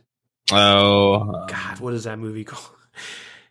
Whatever. Just think of every Pauly Shore movie from the 90s. Think about how he acts and then think about Sonic. Like think about all of Sonic's lines and just imagine Pauly Shore doing them. Wouldn't it have been perfect? you know, I'm a big Pauly Shore fan. I think he get, he deserves a, another chance. So yeah, yes. Yes, I think he should have been Sonic's voice actor. I hope they at least gave him an audition. You know what I mean? Like maybe he didn't do it good and they just passed him with someone else, but like how can you not give Pauly Shore an audition? Like I feel like his voice was made for Sonic the Hedgehog. Well, definitely after watching the movie, it's like just the the style of where they were trying to bring Sonic. It would have made sense. Pauly Oh, Shore yeah. definitely fits, no doubt. Oh yeah. but um all right, so uh, quickly, you know, the beginning of this movie we talked about you start on Green Hills Zone and on Alien Planet, you know, uh Baby Sonic's attacked with Al by the Knuckles people and sent to Earth and you know, he grows up and man, it starts off with this cool ass song from the 80s slash 90s when they first introduce you slightly grown up Sonic on Earth. And I'm thinking, okay, cool. This is going to be like Guardians of the Galaxy with a really cool 80s, 90s soundtrack. Uh, no. That was the only song like that. The rest of the movie, they just used garbage music. The, the soundtrack was such a disappointment. It was probably the biggest disappointment of this entire movie was the soundtrack. What do you think? Like, when I look at this, I think, why didn't you just take the actual Sonic the Hedgehog music and use that? yeah. Um. I mean, I only really paid attention to two songs. I mean, two songs really only stood out to me. I should say, and that was the Queen song at the beginning, which I thought was a perfect fit. I was That like, was man, great. In hindsight, I was like, this song was made for Sonic the Hedgehog. uh, and then the second one was the one that Dr. Robotnik danced to inside of his van when he he made the breakthrough with Sonic's electricity. And I mean, it really wasn't my cup of tea as as far as the music was, but I was paying attention to the lyrics and I al- and and main, most importantly, just the beat of the music, and I thought it was a remix of original Sonic music. It stood. It kind of. I, I'm there not. was a remix of original. They did. Yeah. They did a remix of the Green Hills Zone theme, but, But it that was was- on piano and it was in a different scene. okay. But yeah, what you're talking about was not Sonic music, and I, I heard the beat and I was like, "Is this a remix of a of a Sonic beat?" I'm not. I just no. Uh, but it just it felt like such a missed opportunity because I mean, here's the thing. I get it. A lot of people think Michael Jackson was a kid diddler, and people don't like Michael Jackson anymore. But here's the goddamn truth. Michael Jackson did the soundtrack to Sonic the Hedgehog 3. And Sonic the Hedgehog 3 has some of the best Sonic music of all time, period. MJ did that soundtrack, and it was fucking amazing. And Michael Jackson is one of the biggest Sonic the Hedgehog fans in the history of the planet. He had like an entire uh, room of his like mansion that was just Sonic themed with every Sonic game in arcade cabinets custom made. Like he had like your dream. Like he literally had it and maybe he used it to diddle kids. I don't know. I'm not a lawyer, okay? But what I'm saying is we don't we we don't yeah. case. Yeah, we don't we don't confirm or deny. But what I'm gonna say is, hey, why don't you throw a Michael Jackson song in there? I mean, he's the biggest fan. He's the biggest artist, and he loves Sonic. It's just like, but instead you're putting in like this weird generic rap song in that bar fight scene, and I'm just like, dude, what are you doing? that bar scene seems so out of place too. It just it was it was seemed weird, especially after uh the speed scene and shit. I was like, did you guys really just use the scene as like a showcase to make a you know a popular example of it reminded me it seemed like they were really trying hard to do like the quicksilver speed scene or something Mm-hmm. know, like why that just seemed really out of place like you were you set that bar s- story up just to do that scene Definitely. It was the only scene in the movie that I would have straight up cut out. And that being said, I really liked a part of it is a very brief part where the the you know the bar junkies come up to Sonic and Cyclops, Donut Lord, and say, "We don't like you around here." And then Donut Lord says some some you know quirky remark. I forget exactly what he says back to him, and they respond like, "No." Hipsters. And then this is probably the best acting the the voice actor of Sonic did the entire movie. Sonic just looks at him and says, how dare you? just like the most genuine way possible. And I love that part of it. But everything else was super cringy. Like the beginning of it with like the, the Mexican garb that he was using as a disguise was just really kind of dumb.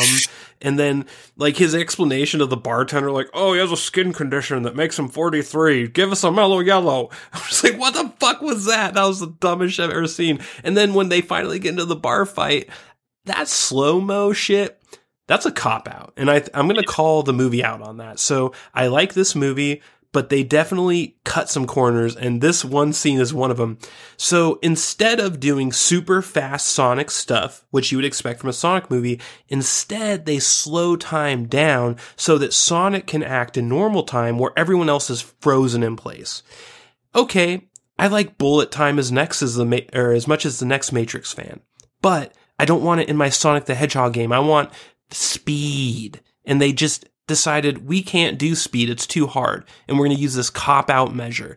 And not only that, they used the slowdown mechanic several times in this movie, and it got increasingly cringe as it went on. Yeah, I think it's just cheaper and it's not as jarring to the non the non critically observant. You know, Yeah. some pe- you know, there's a lot of people that will watch those scenes and just love the detail of how fast they could break it down. But the majority of people are just going to be like, oh, whatever. I uh, they'll just discount that, and it just won't be worth the budget they had to throw at it to make that cool. You know, whereas the scene that's slow mo, people observe it a lot more, and the mass. I mean, I, I- maybe I'm talking on my ass, but I think that's just kind of Yeah. where the rationale for that type of shit is. But most importantly, what was up with Mellow Yellow? yeah, they must have paid. For- they must have paid. Yeah, dude, I forgot about Mellow Yellow as a fucking soda, and for some odd reason, Sonic just loves it. Sonic's not yellow. I didn't ever think that Sonic drank soda, and if he did, that Mellow Yellow, a citrus beverage, would be his choice. Like, Yeah. what the fuck is going on there? I think it's supposed to be ironic because Sonic is like the opposite of mellow. I think that's what they were going for, but either way, it was dumb. that that could be it because they made that joy that joke where he was just like, "Yeah, totally, I'll just relax." yeah, and I think the best parts of this movie were like the buddy cop parts. You know, they're not they're not I mean one of them's a cop, but Sonic's not a cop, but this sort of was a buddy cop movie in a lot of ways. And the part where one that sticks out right after the uh, bar fight thing. They go to a hotel and uh Donut Lord's like, "Yo, I'm going to fall asleep watching TV." You should do the same, Sonic. And Sonic's like, but, but, but, uh, this is my last day on Earth. I just want to have fun. And uh, Cyclops is like, all right, dog, whatever you can do in this room, go ahead and do it. I'm out. And then it like does this. This is what I think the whole movie should have done. And this is my criticism. Instead of doing slow mo, they do super speed. And you just see Sonic zooming around the room doing all this shit. And then he just eventually ends up on the bed in a bathrobe after he brushed his teeth. Like, that was fun. that is what I love about this movie. Like those moments. And I wish there was a few more of them. Yeah, for sure. I think they were just doing their best with trying to like manage those scenes. Because I mean, it's, it's. I mean, I'm sure there'd be plenty of people complaining that they did too much of that. You know. Ah, man, I f- who would come? I don't know. I guess maybe, but I feel like the people that would complain about that are not the core demographic you're going after. Yeah, I mean, I mean that just kind of speaks to how well it was constructed. You know, it was very well balanced with the people that are going to go see that movie because they grew up with the name, and then you know, just maybe those same people bringing their kids to see it, even though Sonic hasn't been relevant for quite some time. hmm Yeah, and so at this point is like when they start to like say, "Oh, hey, Donut Lord, you're a terrorist and you're being hunted by the USA." As they're approaching uh, San Francisco, and eventually they get to San Francisco and they get to the skyscraper that Sonic lost his rings on, and they get to the top, and it, he got him, and everything was cool. And I'm just sitting here like, that seemed a little too easy. And of course, Dr. Robotnik shows up two seconds later. And this is the next scene they use the slow mo on. And again, I wanted to see the scene with super speed, not with slow mo. It just cheapened it. I, I just don't want to see Sonic going slow. That's not what I want from Sonic. But the again, the scene was saved by Jim Carrey because every goddamn line he utters in this movie is gold. And uh, He did not have a bad scene. no, no, he really didn't. And from from here, you go through like the the Sonic versus Robotnik city fight. I- mean, there's this like very uh, dramatic scene where he put Sonic pushes uh, Donut Lord and Pretzel Lady off of the ceiling, off the roof, and they're falling, and he's fighting Robotnik, and then he gets rid of all the drones and he goes down to save them at the last second and he teleports them back to the Green Hills, Montana, which I kind of liked. It was like this weird meta moment of a movie where it's like, yeah, you spent this entire movie traveling to get to San Francisco and then in a split second you're back to where you started. I like that type of shit. So that was cool. It was pretty meta. It was. It was. Lives, bitch. and then Sonic leads like a high speed chase through San Francisco with Dr. Robotnik, and that was all really cool. One thing I want to ask is what in the fuck was up with Pretzel Lady's sister? Why was she such a cunt to Cyclops? It seemed super odd. You know, that was one of the movies where it didn't.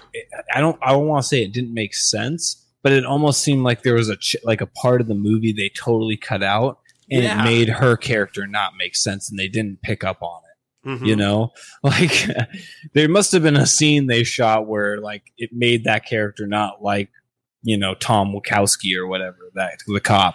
But they didn't add that in the final cut, and it just like that character seamlessly just fucking hated that character's guts for some reason. I don't know why. Yeah. It was, It was- weird. It was very weird and jarring. And like the way that like the pretzel lady kind of like played it off like on the phone with cyclops she's like well no but she did tell me to check your phone for dating apps. And like you see the the sister in the background like doing like her angry black woman face over it. It's just like bitch tell show me where he hurt you. Like where did he touch you? Like what's going on here? She fucking hated his guts like to the point where at one point later on or no it was right after right after she hung up with, with so right after pretzel lady hangs up with donut lord the she turns around toward looks towards her sister and the sister goes d-i-v-o-r-s-e divorce. Yeah, and i'm just like Why? what, what is going on here What did what did that scene do? There's nothing in that scene that made me think that was the measure that needed to be taken. yeah, it- that was a weird fucking character. And another weird character was the soy boy police chief from the from Green Hills. What the fuck was up with that guy? Like, was he supposed to be stereotypical gay, or was he supposed to be stereotypical like latte drinking beta orbiter, or was he supposed to be mocking both of them?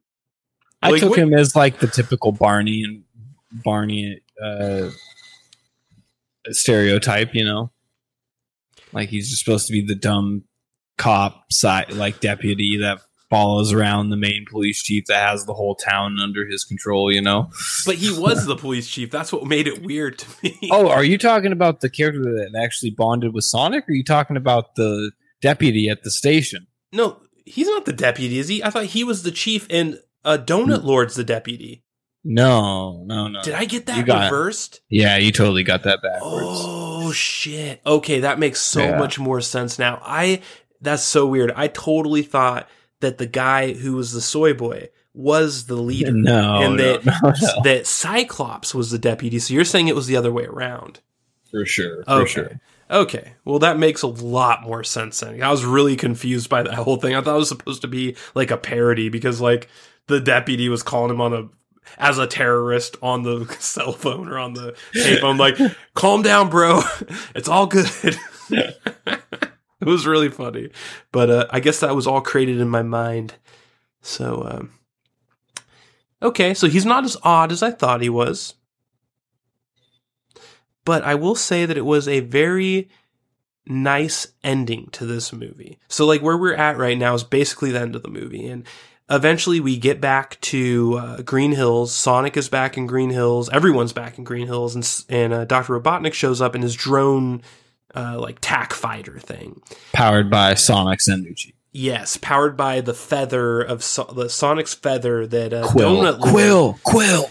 that Donut Lord found at the beginning of the movie.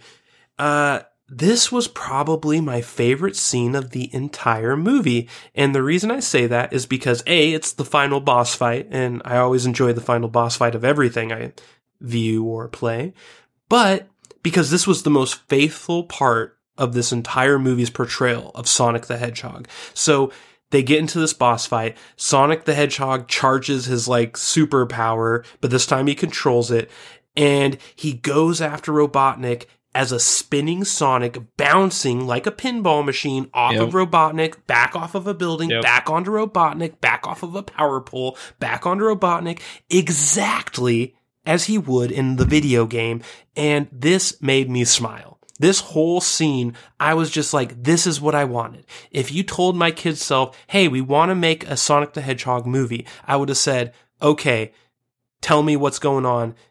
Well, Dr. Robotnik is Jim Carrey. Sonic the Hedgehog is super advanced CG, unlike anything you've ever seen. And this is how it's going to go. And they showed me that scene. I probably would have died of a heart attack as a 12 year old child watching that shit. It was fucking awesome. For sure. The only thing that was missing was freeing the the small animals at the end. Yes. Like I thought that, but honestly, after seeing the way number two is going to be set up, I'm pretty sure that's Yep. where they're going. I It think by the time they get to the mushroom planet, he's going to enslave all the animals on that planet. I I really Mhm. think that's where they're going, and it's It just is. awesome to think about that. How well, is. how accurately it's going to be. Yeah, so let, let's let's talk ending now. So so what happens is that Sonic wins, of course, and sends Robotnik into the ring to the mushroom planet he didn't want to go into the whole time, which was great. That's such a great writing technique. Like the place the main character was dreading going the whole movie, he ends up sending his worst enemy to instead. Perfect. Now this is where it gets really good. Robotnik gets there and he just takes it totally in stride. Most people would be panicking, having a heart attack like, I what? I've been sent to an alien world with no infrastructure, no people, no food. I'm just fucked. People would be having a heart attack. Robotnik is like, "Nah, bro. I'm going to shave my head, become Eggman and be like, "You know, I'll be back on Earth in six months. Slow pan out of the mushroom world. That was so Robotnik, and the acting from Jim Carrey was so good as usual. Dude, all of his that acting was was, great. That was his best scene, dude. It probably How well was. it just cut to it. He's just, dude, that was fucking hilarious. He's like, "What do you say, Agent Stone? Actually, yeah, why don't you go do some reconnaissance?" that was Bro. so good. I was dying, dude. Yeah, it was like it was like a, a weird castaway reference, It but was, not. dude. But it was at the same time. It was so good. and so that that's the initial thing that sets up Sonic Two. So at this point, you're like, okay, there is hundred percent of Sonic Two. For one thing, you are sending Jim Carrey to an alien planet promising revenge. That means you have Jim Carrey under contract. And if you have Jim Carrey under contract, this movie is being made. This sequel is being made. So at that point, I'm already convinced that uh, the sequel is being made. And so we leave and we go back to Earth, and you know, Donut Lord and Pretzel Lady is like, "Hey, Sonic, you can live with us instead." And you know, they open the attic to their house, and Sonic goes up and he sees all this stuff from his cave set up in the attic of Pretzel Lady and Donut Lord, and it's like, okay, that's pretty cool. That's a cool ending. We had Robotnik, and that was really cool. We have like the feel good part with Sonic. That's really cool. And that's basically the end of the movie. And you're convinced that there's a sequel coming, right? You get through the initial credit sequence, and then you have a post credit scene. And Tails shows up. And Nicholas, please tell me what is the key difference between Sonic 1 and Sonic 2, the video game? The characters. Yes! I mean, it's literally in the title: Sonic the Hedgehog, and then Sonic and Tails. Yes. Tails is in Sonic 2. Tails Yeah. is in Sonic the Hedgehog 2. And they immediately say, oh, guess what? Tails is here. If you needed any more proof Sonic 2 is happening and that this movie was basically being built by people that know the original game trilogy like the back of their hand, For sure. Exhibit A And and, Exhibit B Yeah. right here. And it would make total sense too, because if Tails comes in to like pretty much notify Sonic that Doctor Robotnik is up to some shit on the Mushroom Planet, totally sets up Sonic and Tails number Sonic the Hedgehog number two, and then I can easily see that movie progressing into them going back to their original planet where they where Sonic Baby and the Owl were to pretty much introduce Knuckles because the third game is Sonic and Knuckles. Mhm. So Uh, well, no, Sonic 3 and Sonic and Knuckles are different. oh, they are. Yes, they are. But I, I know what Oh. you're saying. I know what you're saying. I think that basically they're going to wrap Sonic and Knuckles in through the trilogy. That's my guess. Okay. So I think that instead of doing Sonic 1, Sonic 2, Sonic 3, Sonic 4, they're going to do 1, 2, and 3 and just kind of wrap 4, which is Sonic and Knuckles, into the first three. I didn't realize Sonic and Knuckles was a standalone. It was, and Sonic and Knuckles was really interesting because it was like a game, uh, a game genie cartridge where you could plug in Sonic One, Sonic Two, or Sonic Three into the Sonic and Knuckles cartridge in the Sega, and it changed how Sonic and Knuckles played. It was a different game depending on which other game you put into Sonic and Knuckles. It was very Really? revolutionary for its time. Yeah. Wow. Yeah, it was really fucking cool. And I believe that we're not going to see Knuckles in Sonic 2, but I do believe we're going to see him in Sonic 3. I think that in I think the the villain of Sonic 2 is going to be Robotnik still, well, Eggman. is going to be Eggman. And Sonic 3, I believe the villain will be Knuckles. Or Shadow Sonic. I'm not sure if Shadow is going to He's going to make the trilogy cut. I don't think Might be too far to. in. Yeah, I think I don't think so, but it's possible. You know, this is all speculation. But if I were to guess, I'm going to say it's going to stick with Robotnik next movie, and then go to Knuckles for the final movie, and then you know maybe if the trilogy just performs like gangbusters, they'll go past that, and maybe you'll get Shadow or something like that. But that's probably where it'll jump the shark, and you know they'll stop making them most likely. That makes sense. Yeah. So, any other final thoughts on Sonic the Hedgehog, the film? Ah, you know, keep this shit up.